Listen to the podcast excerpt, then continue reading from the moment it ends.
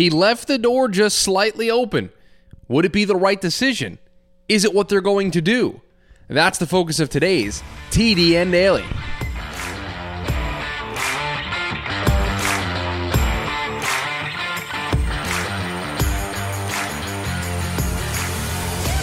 And welcome into the Tuesday edition of the TDN Daily Podcast. Chris Schubert back with you once again here on the show. Hope everybody is having a great start to their Tuesday. Hope everyone had a great start to their week of fun little ending to that Monday Night Football game last night uh, in a battle of the NFC South teams. And we've got an NFC South team to discuss here on the show today. Recent comments from Arthur Smith, Atlanta Falcons head coach, had me wondering a little bit about what they might do over the final four games of the regular season. So we'll focus on that here on the show today. But before we do that, you guys know the drill by now. I got to tell you about our friends over at Bet Online. Basketball is back, and Bet Online remains your number one source for all of your sports betting needs this season. You'll always find the latest odds, team matchup info, player news, and game trends over at Bet Online. And as your continued source for all of your sports wagering information, Bet Online features live betting, free contests, and giveaways all season long. They're always the fastest and easiest way to bet on all your favorite sports and events, whether that's the NFL, NBA, NHL, MMA, tennis, boxing, or even golf. Just head on over to betonline.ag to join and receive your 50% welcome bonus with your first deposit. Just make sure to use our promo code BLEAV, that's B L E A V, to receive your rewards. Bet online where the game starts. And Arthur Smith kind of opened the door a little bit. And in order to understand the context here, I'm pulling up the quote that Arthur Smith gave after the game, talking about the bye week that's coming up and any potential changes that we might see for uh, the Atlanta Falcons. And I will admit here at the top of the show, I think it's very important to be transparent with everybody here. I don't listen to Arthur Smith press conferences on the regular. I don't pay attention to every little detail that he maybe shares with the media. So I don't know if this is something that he's maybe hinted at in the past and this is just the status quo, but I saw the tweet in the timeline at this stage of the season with what is left uh, for this team to, to play to play for. I thought it certainly was an interesting conversation to be had here on the show today. And Arthur Smith basically opened the door that entering the bye week this week that there would be a conversation, that there would be an evaluation of everything for the Atlanta Falcons. And obviously, everything includes the quarterback situation with Marcus Mariota and Desmond Ridder, who is sitting on the bench, ready and probably very eager to get an opportunity to potentially start for this football team and to show everybody what he has. And so, that to me is a big story, and it's something that we should focus on. And the Atlanta Falcons find themselves in a very interesting spot. They find themselves in a spot where they were in the mix for the NFC South in a division that hadn't been playing very well, still isn't playing very well. Right now, the leader in the division is six and six. You have the five and eight Saints. You have the five and eight Falcons. You have teams that are close. They're still mathematically in it. It's still mathematically possible for them to win.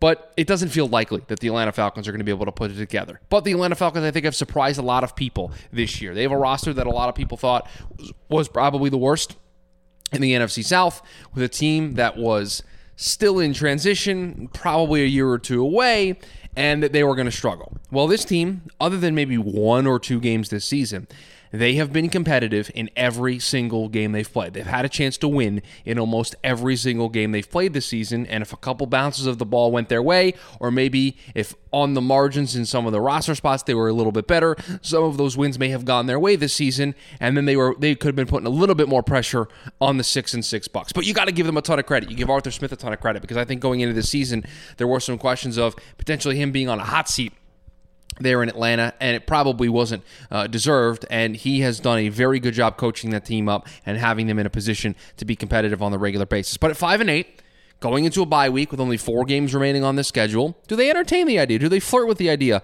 of giving Desmond Ridder an opportunity? Here was the quote from Arthur Smith about what the Falcons might do over the next four games. Quote, we will evaluate everything. Every job is open. Got some private thoughts, but we need to decompress. We need to meet as a staff. Sure, we've been close, but we have to evaluate everything, get back over the hump, get back in the winning category, end quote. And he also went on to talk about how change, that there were examples of change being able to spark something, obviously in reference to making a quarterback change. And Listen, if you would have asked me this a couple of weeks ago when the Falcons were truly in the mix for competing for a division and competing for a playoff spot, I would have argued if it ain't broke, don't fix it. You got Marcus Mariota. You have an identity that is winning football games for you. You are running the football very well. The passing game is what it is, but your defense is playing well enough and you're in football games and you have a chance. Now, as we sit here with four games left in the regular season, a team that is two games back of the division leader, they're obviously not going to compete for a wild card spot at five and eight, so it's one opportunity for them to make the playoffs, and that doesn't seem very likely right now. What is the harm in giving Desmond Ridder a shot over the last four games of the season. I wouldn't describe this as a benching of Marcus Mariota. I think Marcus Mariota has played fine this season, but more of a we need to understand what we have in Desmond Ridder. The Atlanta Falcons used a third round selection on the quarterback out of Cincinnati. They didn't invest a first round pick or a second round pick, one of the top two picks that they had in the draft, but they invested a third round pick. They invested a day two pick in getting Des- Desmond Ridder on their roster. And I think now with them probably out of the playoff race, at least the, the division race, that there should be strong consideration to being able to give Desmond Ridder these game reps. Yeah, they see him in practice every week. Yeah, they see uh, him work and they see what the film study looks like and his preparation with the team and the game plan. And they see him in practice and they see in all those things. But there's nothing like game reps. And I think the best opportunity to give Desmond Ridder is to give him these four games, which really don't matter for the long term future and stability of your franchise, so that you can be able to go into the offseason with at least some information. Is it a complete picture? No, it is not a complete answer to the puzzle of who Desmond Ridder is but you'd feel a lot better about having four games on film that you can look at in the offseason and say, what do we like? What do we don't like? What are the biggest areas of concern? Where do we need to work with Desmond? Because you didn't take him in the third round just to have him sit as a backup and, and never play for you. You picked him up in the third round for a team that's searching for a long term answer uh, as a quarterback. You took him as somewhat of a flyer, but you want to evaluate. We've got plenty of examples of quarterbacks taken on day two and in rounds two, three, four, five that have gone on to be successful starters. Jalen Hurts, Russell Wilson before Denver. Uh, Geno Smith is a second round pick who's thriving right now. Dak Prescott was a what a fourth round pick. There are examples. Desmond Ridder could follow that same model, but you need to know what you have. You need to know where he is in the evaluation process. You need to know where he is as a as a prospect, as a quarterback, and the only way to do that is to get him out on the field. And the perfect place. Listen, there are two there are two weeks of the season, and, and regular listeners of the show are, are gonna he, they're gonna hear this and they're going to know I've said it before. There are two games in which you should be the most prepared for as a team in the regular season. The first game of the season and when you come out of the bye. Those are the two games you have the most time to prepare for. You have the most time to understand who your opponent is, and that should be the best version of your team those two weeks of the year. Well, what better opportunity to get Desmond Ridder in there when he has a bye that gives him more time to prepare? And it's not as if there's just a juggernaut of a schedule where he's facing great defense after great defense after great defense down the stretch. Here are the final four games if he were to play for the Atlanta Falcons: the Saints, the Ravens, the Cardinals, and the Bucks. Saints don't have that great of a defense. I know they gave Tom Brady some fits uh, last night in the game on Monday Night Football, but they're not going to absolutely obliterate him.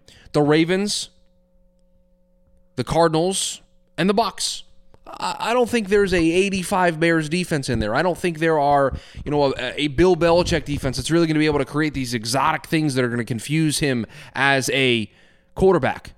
So let's get him out there. Let's see what he's got if you are the Atlanta Falcons and you are going to enter an offseason in which you're going to have probably a, a, a, top half pick once again, you are trying to take the next step in your rebuild, you need to understand what you have at the quarterback position and what you don't. And I think you have a pretty good idea of what you have in Marcus Mariota. It's toward the bottom in every, uh, almost every passing statistic. There is no passing game really that is a true threat on a weekly basis for the for the Atlanta Falcons. They just don't have it. They are a run first team. They have a running quarterback who gives them stuff in the run game. Cordarrelle Patterson has been very good. They do not have the passing attack in a passing league that is going to allow them to consistently win. It's why they're getting the bad end of the of the coin here in these games, and that's why they're sitting at five and eight. They just don't have a consistent enough passing attack and one that's reliable and one that's efficient enough for them to win football games. And so you know what you have in Marcus Mariota. Desmond Ridder gives you that same kind of running ability. I don't know you'd make him a focal point of, of, of your rushing attack the way you do Marcus, but you do have a quarterback that is mobile, can extend plays with his feet, can be a part of the running game, but I think gives you probably a little bit more upside as a passer. And so let's see. Let's see what he would be able to give you in the passing game, what spark he might be able to provide for your team. And if you can end this end the season on a high note, getting some wins while also figuring out who what you have in Desmond Ridder when you go into an offseason where you're going to have a pretty good pick, you're going to have some dollars in free agency, you're going to want to figure out what direction you want to turn to in Uh, at the quarterback position. Are you just going to run it back next year with Mariota and Desmond Ridder? Let's say they play this out and they don't play Desmond Ridder. Are the Atlanta Falcons really going to run it back next year with Marcus Mariota again, knowing what he is, and Desmond Ridder, a complete unknown because he sat for an entire year and you have not seen NFL game tape? Are you really going to do that? That doesn't feel like a thing that they would do. And so they potentially would go out and would they draft a quarterback? Would in two straight years they invest a draft pick? Now it was only a third last year, and I don't think that's going to stop you if you really love a Will Levis, a Bryce Young, a C.J. Stroud, and Anthony Richardson, who declared yesterday. If you don't love, if you love one of those quarterbacks, then you'll go for him. If you don't love one of those quarterbacks, then it feels like you would use your picks to surround uh, to to work out the rest of your roster and roll with what you have internally. Maybe bring in a veteran to compete with Marcus and Desmond Ridder, and you go from there. But I don't think you're just going to run it back with the same two guys that you have this year, and that's why I think it's of the utmost importance that you understand what you have in Desmond Ridder, or at least get a get a plot point, get a data point on the board of what Desmond Ridder is. So I'm campaigning hard for this um, because I think it just makes sense not only to maybe give the Atlanta Falcons fan base some some uh, a spark, a boost, uh, some energy about what the future might be if you can allow Desmond Ridder to play and he can show some signs of why he was one of the best quarterbacks in college and why he was considered a top quarterback when it came to the draft in 2021. And it gives you, I think, more information is always better. And it doesn't have to be complete information, but more information allows you to make important decisions. It allows you to have good process, good knowledge to be able to make a decision. And so while a lot of people feel the future is bright for the Atlanta Falcons for what they have in other areas, Kyle Pitts, Drake London, Cordarrelle Patterson's been really good. They, they need some help on the defensive side of the ball. They still don't have the quarterback answer. And so I would very much advocate for getting Desmond Ridder in here in these final four games against a schedule that could allow him to showcase his skills. And I think it would be fun. Uh, I think it's a good evaluation point, and I think for the long term health of your franchise, you got to know what you have because you do not want to roll into next year with Desmond Ridder uh, being a relative unknown. And Arthur Smith again opened that door uh, by saying, "Yeah, we're going to evaluate everything." There, I got some private thoughts of what we might want to do, uh, but we need to evaluate anything. And it wouldn't be the first time he sat Marcus Mariota down. He did it when he was the offensive coordinator in Tennessee. I think this would be for completely different reasons. I think this would be to give your front office a leg up, give your front office a bit of a head start on the offseason. And yeah, it's unfortunate that you would potentially be punting on, on the year but you don't know what you have in Desmond Ridder until he plays, and maybe he can go out there and, and surprise you and play really well. And then you can say, wow, We've, we've got a guy that we feel comfortable enough to be the starter here in year two. We feel we, we got a guy that we feel comfortable enough that we can develop and continue to grow, and he can be our starter moving forward. How, how great would that be if you're Atlanta and you've already got the guy in the building? You don't know until you put him out there. And again, you wait you, you use the third round pick on the guy. So if he goes out there in these four games and he really struggles and he really looks like a developmental uh, prospect, if he really looks like a developmental quarterback, okay, we used the third round pick.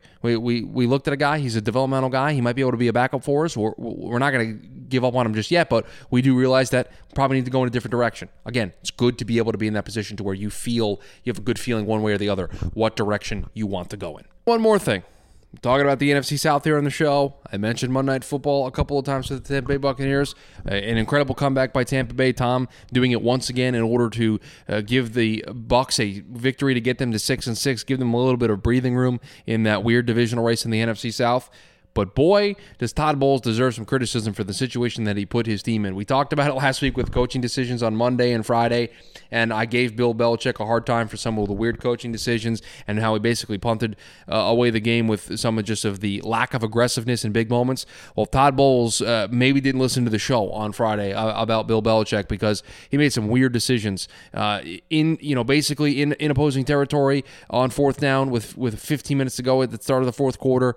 Decided not to go for it, decided to punt it away in an area where you probably should go for it more often than not. And then down 16 to 3 with about six minutes to go, when on the last two drives, the Saints had chewed up 14 minutes of the clock. They only scored two field goals, but they chewed up 14 minutes of the clock. He decided, you know what? We're down 13 points. We're down two scores. Now nah, I'm still going to punt it away with six minutes to go, even though the team has, uh, on their last two drives, the opposing team has averaged seven minutes, and they basically would run it out. They got lucky. The defense was able to get the job done. That's Todd Bowles' specialty. They're able to get the stops that they needed, and, and Tom Brady is Tom Brady, and he did uh, he did did what he did. But it's not going to get any criticism criticism because they won the game and they got the six and six. But you know the drill here on the show. We are not going to let those things uh, go undiscussed because it is still important. Because if that team is going to go on a run, and you certainly think with Tom Brady, uh, you're still going to think you have a chance to go on a run when that guy's your quarterback.